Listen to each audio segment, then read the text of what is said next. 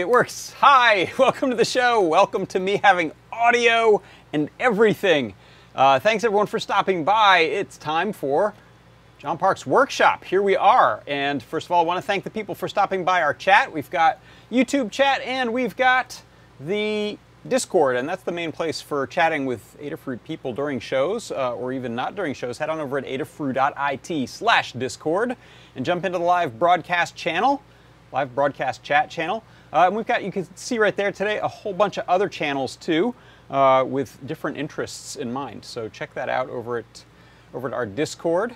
Uh, and, oh wow, yeah, so sorry, there's a bunch of white noise, huh? Yeah, I had this mic pack off and for some silly reason, when the when this the transmitter pack is off, the receiver pack makes a bunch of noise, which I apologize for. That's annoying. Uh, and I said we've got the YouTube chat, but I don't have it popped open, so let me do that so I can see it. Hey, Gary T, I see you over there on our YouTube chat. I'm just to pop that out right here, right now, and now it shall persist. Uh, so let's get on with some things. First of all, in non Adafruit news, uh, I was excited to learn this morning from this uh, press release. Uh, wrong one. This one here, yeah. Uh, General Mills is coming out with a limited edition of uh, redesigned Monster cereal boxes, which have art done by artist S Kaws. Uh, and Kaws has the, the famous sort of panda guy with the bone ears and the X's for eyes. So there's going to be a set of monster cereal boxes that have the X's for eyes in a redesigned retro style packaging, in honor of which I'm wearing my Boo Berry shirt today, which is the best monster cereal. But uh, I don't know if they have it listed here, maybe not in a photo. Oh, there it is. Fruit Brute is coming out. Fruit Brute hasn't been on the shelves in like a decade, so get ready. I'm assuming this is Halloween stuff. Uh, this has been your, your free, non sponsored uh, media blast for General Mills Monster cereals. Very excited about those. Are you excited about those? Uh, also, we have a jobs board. So if you're looking for work to pay for all that good Monster cereal, or if you need to hire someone to help you get through all the Monster cereal, then head on over to jobs.adafruit.com. Here it is. It is entirely free. Head on over there and you can post uh, in in our job board. It's free. You can also post if you're looking for work uh, your resume over in the available for hire section. If I click over there, I think I'm logged in today. Uh, you just have to be logged in. There's no, it doesn't cost anything. There's no spamming of anything, but as long as you have a login, you can use this service. All of the job positions are vetted through Lady Ada and PT, so you know they're good. Uh, but here's a here's a, a, sort of sample of people who are looking for work have posted up their info, and these are very often remote people want to do uh, contract work and freelance work remotely, uh, or even full-time or part-time work remotely. So don't worry too much about where they are, more about what they can do, what they can do for you. Uh, so that's at jobs.adafruit.com. Uh, let's see, what else? I have a show on Tuesdays. Uh, logo looks like that right there. It's JP's product pick of the week. Here's the thumbnail from this week. Uh, and what I like to do on the show is a product pick, which is going to be massively discounted during the show. So just throw it in your cart. There's no need for a coupon code. You can get that product for, in this case, half off. Uh, we sold through about 100 of these at, at half off prices. Uh, and I'll usually do a demo, sometimes a software demo, a hardware demo, show you how it works, uh, give you some, some backgrounder on it. And here's a, here's a little excerpt from this week's show. It is the motorized slide potentiometer. But you can see the cool thing is we can play around and then let go and get back to our preset position there thanks to the, the motorized fader. We can also go to other presets. So if I click my encoder, I can go to a different preset. Hit another one, and these are just four positions that I've pre-programmed. I've set up my rotary encoder as a direct control there. So you can see as I turn the rotary encoder, I'm changing the position of the fader. Uh, I'm also using that as a stored position. So now if I hit this four times, it'll come back to this position. I have four saves. So one, two, three, four, back to that new position. It is the motorized slide potentiometer.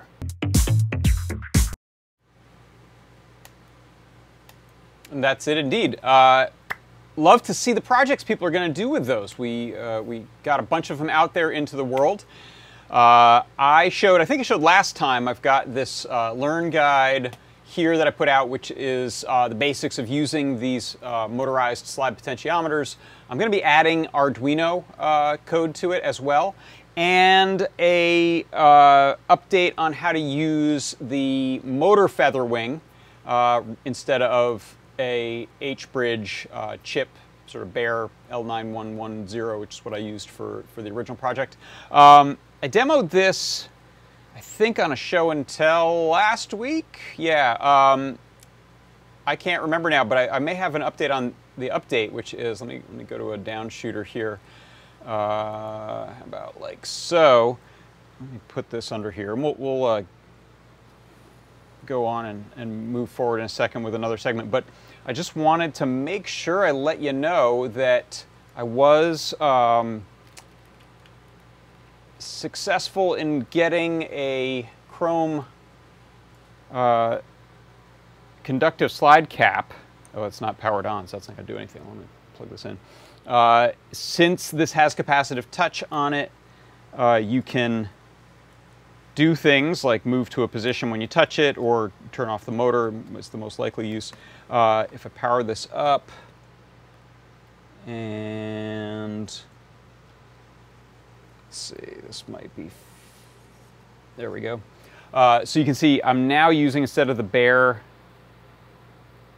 pull this off of here, the bare lever stem thing, which in itself is, is connected to the cap touch pin.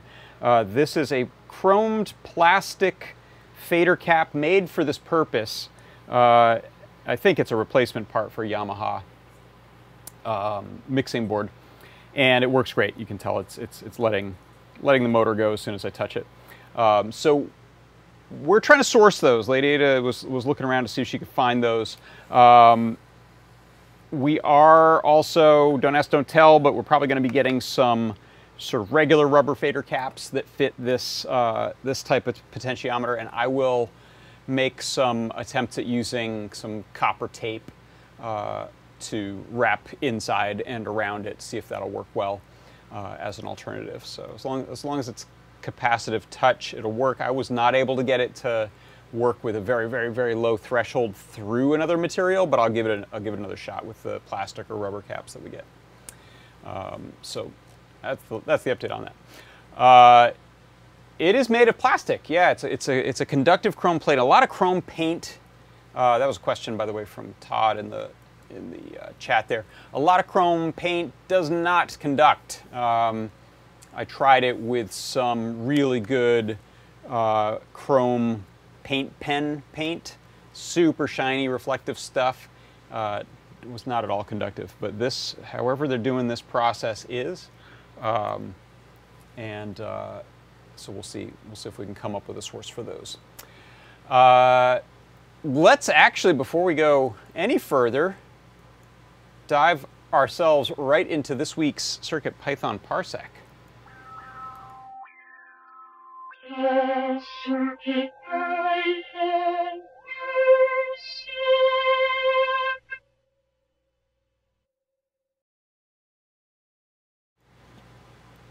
All right, uh, let me do a little setup here and grab my window. Uh, so what I wanted to show today for the CircuitPython, let me say that again.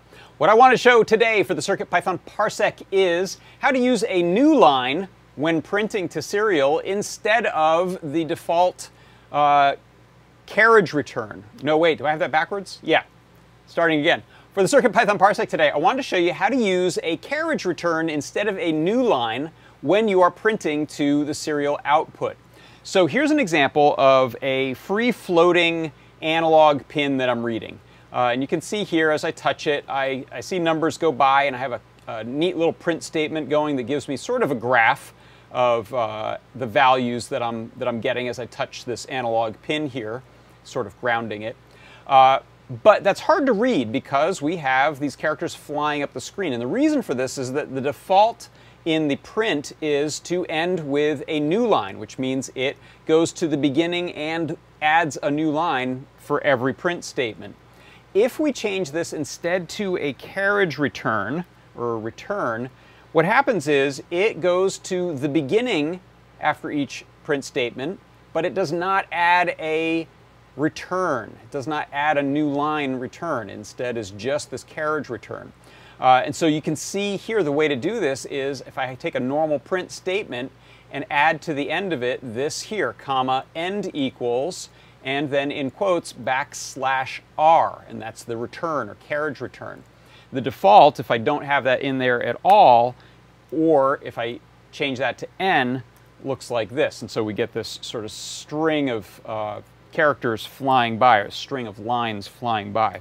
Uh, this instead is a lot more helpful for measuring values and seeing them without getting endless scrolling of your text.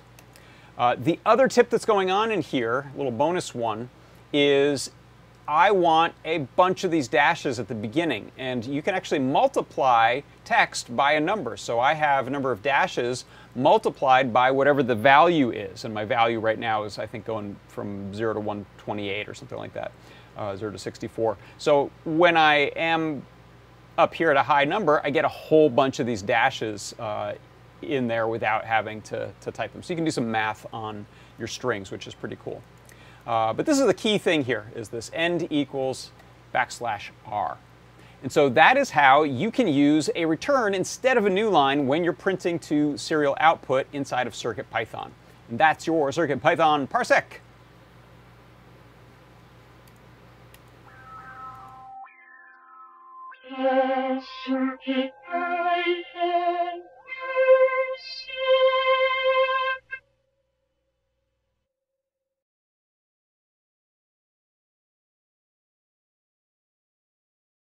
Uh, and yes, I actually, uh, thank you. Yes, some Dexter they like the Blueberry shirt. Blueberry forever. Um, see, Grover had a suggestion of maybe drill, drill, a tiny hole in a fader cap and use some metallic epoxy. Also, an interesting idea. Hey, Rich Sad, nice to see you. Um, by the way, you may this may look familiar. This little tip that I did today with uh, the CircuitPython Parsec because I had uh, a similar setup going. Let me unplug this and I'll replug in my fader here. I can put that on camera. Let's see if it connects to this one. I think I gotta reconnect because it has a different name. Yeah, that's right. So let me, uh, Disco Tool. It's the feather. Okay, yeah, it was a different Disco tool dash n fe. There we go. Uh, so here you can see this is actually kind of the more typical behavior. That's just because I have a narrow window, so I'm getting sort of automatic uh, looping around. If I, if I widen this up, there you can see that's the, that's the behavior we're looking for. It just makes it a lot easier to see um, what's going on. It doesn't give you a history uh, like, like a endless scroll does, but in, in a lot of cases, this is really, really snazzy, really helpful. Uh, and big thanks to Todd Kurt for both the multiplying uh, your, your text, in, the, in, this case the dashes, uh, that tip, as well as uh, the new line versus carriage return tip. Really useful, so thanks for, for the good stuff. Uh, all right, so let's see. Uh, that covers updates on the fader, uh, comes our Circuit Python parsec. So I want to start getting into this uh, coffee scale project. So uh, let's back up a step. Let me see, do I have, I have a little prop here? So this all starts with these two things. Uh, so one, we've got these load cells. And these are a piece of aluminum bar that's been carefully drilled and, and calibrated uh, with this uh, arrangement of resistors, this sort of S-shaped arrangement of resistors uh, called a Wheatstone bridge that can measure the flex uh, of this metal bar really precisely as a uh, an analog read on an amplifier chip, an ADC chip rather that can um, deal with the very, very, very low values coming off of this, make it useful. So this is our, what is it, the NAU 7802 is the chip we're using. Uh, Cedar Grove, our, our good friend over in the chat there, uh, created a feather wing with this chip on it that I believe reads two uh, of these at a time. And then Lady Ada had been working a long time ago, and then we had parts uh, issues. We've been working on doing a standalone uh, single channel with Stemma QT. So I'm using this, but I'm also going to be building a version using this feather wing that Cedar Grove made uh, to read this sensor, which is what's inside of a scale. Most scales use this type of an arrangement. Um, the neat thing about it is that with the library and code that uh, Cedar Grove has made for us, we can make really nice scale displays. Uh, we can tare to, to remove weight from uh, a, ve a, vessel that you're putting on that you're going to pour something into, in my case, coffee. Um, add some nice graphics, do a bunch of things that'll run on the Clue, on I think a, a TFT Featherwing, on a PyPortal, maybe a couple other platforms. So it's great time to be making scales. Uh, the challenge I had really, because all the heavy lifting was, was the stuff that Cedar Grove Maker had built. Real challenge is mounting this uh, in a way that's useful for your use. So key thing is these can't be resting on something because we need one side of it to flex. The other side needs to be really stable, locked down. Uh, so they put these uh, threads for an M5 screw on the sort of stationary end, and they put M4 screw threads on the flexing end, and then it's up to you to figure out how you're mounting that to your enclosure, how you're mounting uh, something like a tray that you're going to set your weight down on top of to this side. So uh, I wanted to show kind of my process for coming up with this espresso uh, scale. I also want to talk about why. What, what are we doing this for? Um, so when you're making espresso in particular, um, you can really get a lot of change in how things taste with some very, very minute changes in the fineness of your grind, the amount of coffee that you put into the portafilter, which is uh, this thing, the basket uh, that goes into the machine, gets chucked in there like that, and then a lot of hot, high pressure water goes through. Uh, tamping that evenly, having an even grind, all of these things change the extraction because we're doing a, a, an extraction of a whole bunch of these solids out of the coffee with the water that's coming through. Uh, if you can reduce the number of variables you're dealing with, you can focus on the ones that really matter, such as changing your grinder settings. Um, so what I want to do is pour a consistent amount of coffee in a consistent amount of time, uh, and that allows me to, to focus on just adjusting the grind. Um, there are other variables you could deal with and, and lock others down, but uh, weighing your coffee is a really great way to do this, uh, and you'll see a lot of high-end uh, coffee people and baristas using little scales that they'll set underneath uh, the machine as they're going, and then they can take that off and, and proceed. So I wanted to build something like that, but kind of make it a little bit more permanent. Um, and so what I'll do first is let me show you a, a, little video of part of this process in action that I took, uh, I shot earlier. You can tell by the blueberry shirt reflected in my espresso machine. So uh, check this out. This is uh, about 27 second pour, which is usually what I'm going for for my uh, double basket.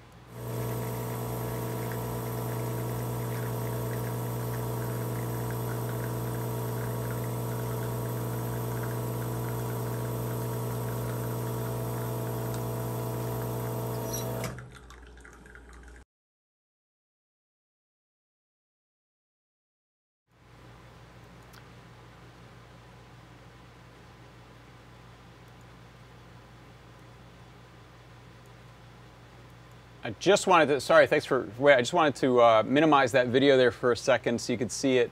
Um, it's hard to see it at this scale, but what I'm watching there is on the little clue there, uh, on the display, there's a, uh, a little gauge moving up and down that shows at the bottom both grams and ounces uh, of, of weight that it's, uh, that it's reading. So if you watch that, you'll see that number going up.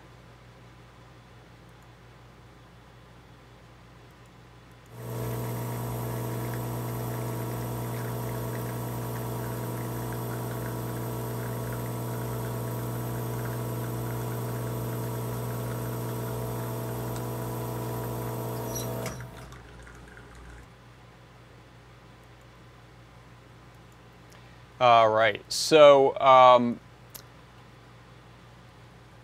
one thing I'll mention is that I don't have a lot going on with sort of splash proofing yet, uh, and so there's some electronics sitting a little worryingly near near some water, but not too close. Um, the uh, ADC and the Clue, and I'm using uh, batteries, so it's not plugged into the wall, which is a bit safer. Those are a little bit removed, and then everything else is just the, the load cell, which you could you could protect. It's fairly, it's got silicone over the um, the wiring, uh, and the rest of it's all aluminum. Uh, so let me show you. Oh, someone found Lars. Little Lars alert. Uh, let me show you over here uh, what this is looking like and, and what my process has been for putting this together. Uh, let me throw a bench or a main view. There we go. Let me scale that down.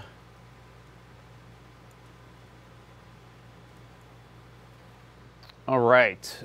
So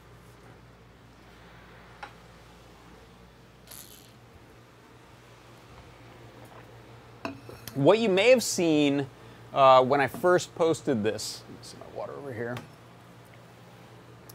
uh, or first started showing some demos of this was one of these helping hands. This was actually a really nice base for this. We actually sell these in the store. Uh, it comes with some magnetic PCB holders, uh, as well as these two helping hands. And I was able to just use this slot here and some M5 screws with washers to mount uh, the load cell here. So let me I'll take off these for a second. This was a really expedient way to get uh, a prototype working and a little more stable than me just kind of holding things in my hand there. And so I'd recommend if you can get some uh, trays of or boxes of M4, M5, M2, M2.5, M3 screws in a few different lengths, you can tackle a lot of these projects. Uh, ideally, they're all metric, they're not always. Um, and so here are some M5 screws. Zoom in a little for you there. So I was able to put those up through there. Uh, put a nut or a washer over top of that just to, oh actually no I didn't, did I need to? Yeah, just to uh, get a little bit of space so that the other side is elevated up. So you can see, I just put a nut right there that you can see. So that's going to give me some space so that when this side flexes, once this is screwed in tightly, uh, it's not bumping into anything. So um, I will just attach one side of this just to show it off quickly. Oh, that nut got caught in there though. Let me try that again.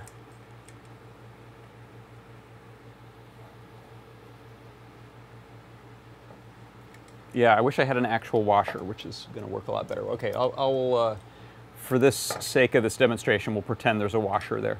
Um, by the way, one thing that bit me recently is these have a uh, little arrow on one end that tells you the sort of size of the load cell is a 1K, 1 kilogram, and a down arrow, so it's saying flex it that way. So that means the other side here where the wiring is coming out, at least on these ones, this is what you'll mount, and you'll want your weight pushing down on the direction of that arrow. Uh, that's the ideal. I think it'll, it'll still measure it uh, in the other direction, but you might have to screw with your wiring to, to get that right. Um, so it's basically like that, except with, with a little spacer in there. Uh, and then you've got these M4 uh, side to connect something that you can set your weight on. So I had just taken a little piece of acrylic here and drilled a hole in it and mounted it like this at first. So that was, that was kind of the, the version that I was using during my development of this. Um, and this would work pretty well. You could, could refine this and then just have a little gizmo to put on the espresso machine uh, set under there. That would work great. And that's a lot more like a traditional scale. Uh, however, I wanted to instead make this sort of integrated with my machine. So as you may have seen from uh, the image there, there's a large drip tray this right here. Uh, and unfortunately, I can't bring my machine. It's plumbed in uh, to, to my um, water and water filtration and, and wastewater and all that. Uh, so it's a big pain, big heavy thing, and I don't want to uh, unscrew things and move it into here uh, if I don't have to. So this is the drip tray, uh, and it means any water drips through, comes and exits through a little hose to the wastewater. And this is this little mesh that sits on top of the tray. And that's normally what you set your cup down on top of under the spout and, and your portafilter and brew head and all that are right above it. Um, so after at first just setting a thing in here like this, that worked pretty well, but it also did elevate the height of my cup at, to a point where I couldn't even fit um, I don't have one of those here, but I couldn't fit a spouted portafilter. So some of these will have a spout coming off of them or a double spout coming off of them. And as you start eating up space above here, it gets a little crowded in there. So I wanted to go as low profile as I could. Uh, and you can see here, in the end, I'm really just adding this inch or so uh, of space. And you can see I've got this kind of floating scale uh, that is mounted to this uh, steel grid. This is, this is strong enough that it's not flexing, which is great. Uh, we don't want the whole thing to flex on us or we won't be able to, to measure the weight very well. And uh, so I've mounted a mounting point to it, the load cell, and then to the load cell, this little floating uh, piece of aluminum, uh, on top of which I can put a, a little Here's a nice little Adafruit coaster. All right, set that down there. Could maybe use some, if we wanted to, some uh, magnets or double stick tape or something like that so this stays on there. But that works well, gives us a, a large enough surface area to, to not have to be so precise. And um, it's all easy to wash, uh, easy to care for. So then over here, this is um, at least temporarily, and I might do the guide based on this setup, I have the clue with our little uh, acrylic case for the CLUE. And that makes it a little more splash proof. It's not waterproof, but uh, it also gives me something to affix things to uh, if I want to use like double stick tape and attach it to some other type of mounting point. I'm just using a nylon screw here, which is working well. And then an extra long screw on the back uh, means that I have a place to connect the little um, ADC board there, STEMMA QT ADC board. And then finally, I've got battery power. I'm using three AAAs, and I stuck the uh, lid of the case just using a little uh, of that U-glue sort of uh, double stick goo tape squares. And that means I can slide the battery pack into here. So it'll come off for changing, but I also have an on-off switch there, so I can turn this on. Boot up here. Unfortunately, at the angles I have things, you won't be able to see me actually weigh something too well, I just realized. Uh, but maybe we can, we can fake that. Um, and so here it's booted up now. I am using actually, sort of by accident, I'm using a 10K uh, load cell on here, so it's a little bit noisy. You'll see this value fluctuating a little bit. I can hit the tare button uh, kind of get it back to zero. But this is a bit of a noisy uh, value here because of that load cell being 10K and we're trying to read at this very amplified level. Uh, so 1K is, is more stable than that one. Uh, but you can see, sort of see here, we'll fake the angles a bit. If I set my cup on here, uh, yeah, that'll, that'll work, I guess uh, 264 grams or 9.3 ounces. So I'll go ahead and click that button that zeroes it out or tares it. So now it's essentially at zero.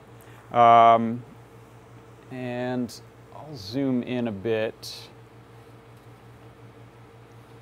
So you can see down there in the bottom corner, it says coffee. And, and the way I'm leaning this here means we're not really getting accurate readings, but I, I don't have a good way to, actually, you know what, let me just take the, I'll pull this off. Let's do that. I'm gonna unscrew the, uh,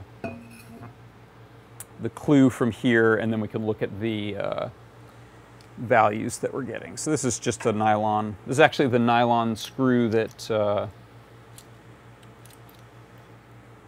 comes with this case, this CLUE case here.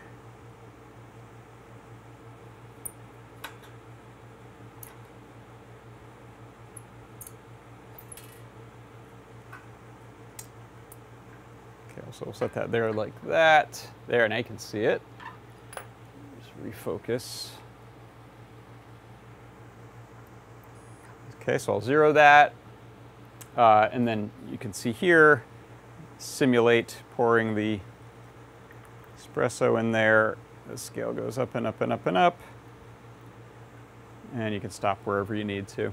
Uh, and you have to anticipate that a little bit with the espresso machine just because you, you get some extra coming out after you pull it. So um, there's some finesse to, to getting that. But it's a scale. It's uh, really well integrated, I think, into the machine itself now.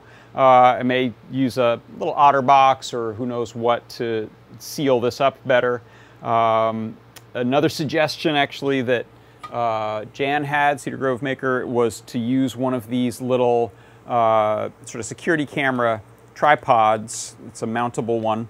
Uh, and mount that somewhere and use uh, a little thread mount. We have, we have some nice thread mounts for the Raspberry Pi cameras. That might be a good basis for that. Uh, if you're doing stuff with a Circuit Playground Express, Circuit Playground Bluefruit, the, the little case that we have for that also has a uh, thread mount for uh, a tripod, so you can screw that into there. Um, so that's another another idea for getting that kind of accessible, but off to the side a little bit. Um, but this is this is working pretty well so far. Uh, I've just used it a couple times yesterday and today to, to make my espresso, and uh, it's been delicious. Sorry I can't share that with you. Uh, the some of the details on the mounting uh, stuff that I've got going on here. Let me unplug a couple things from here. Uh, and I'll pull this back out.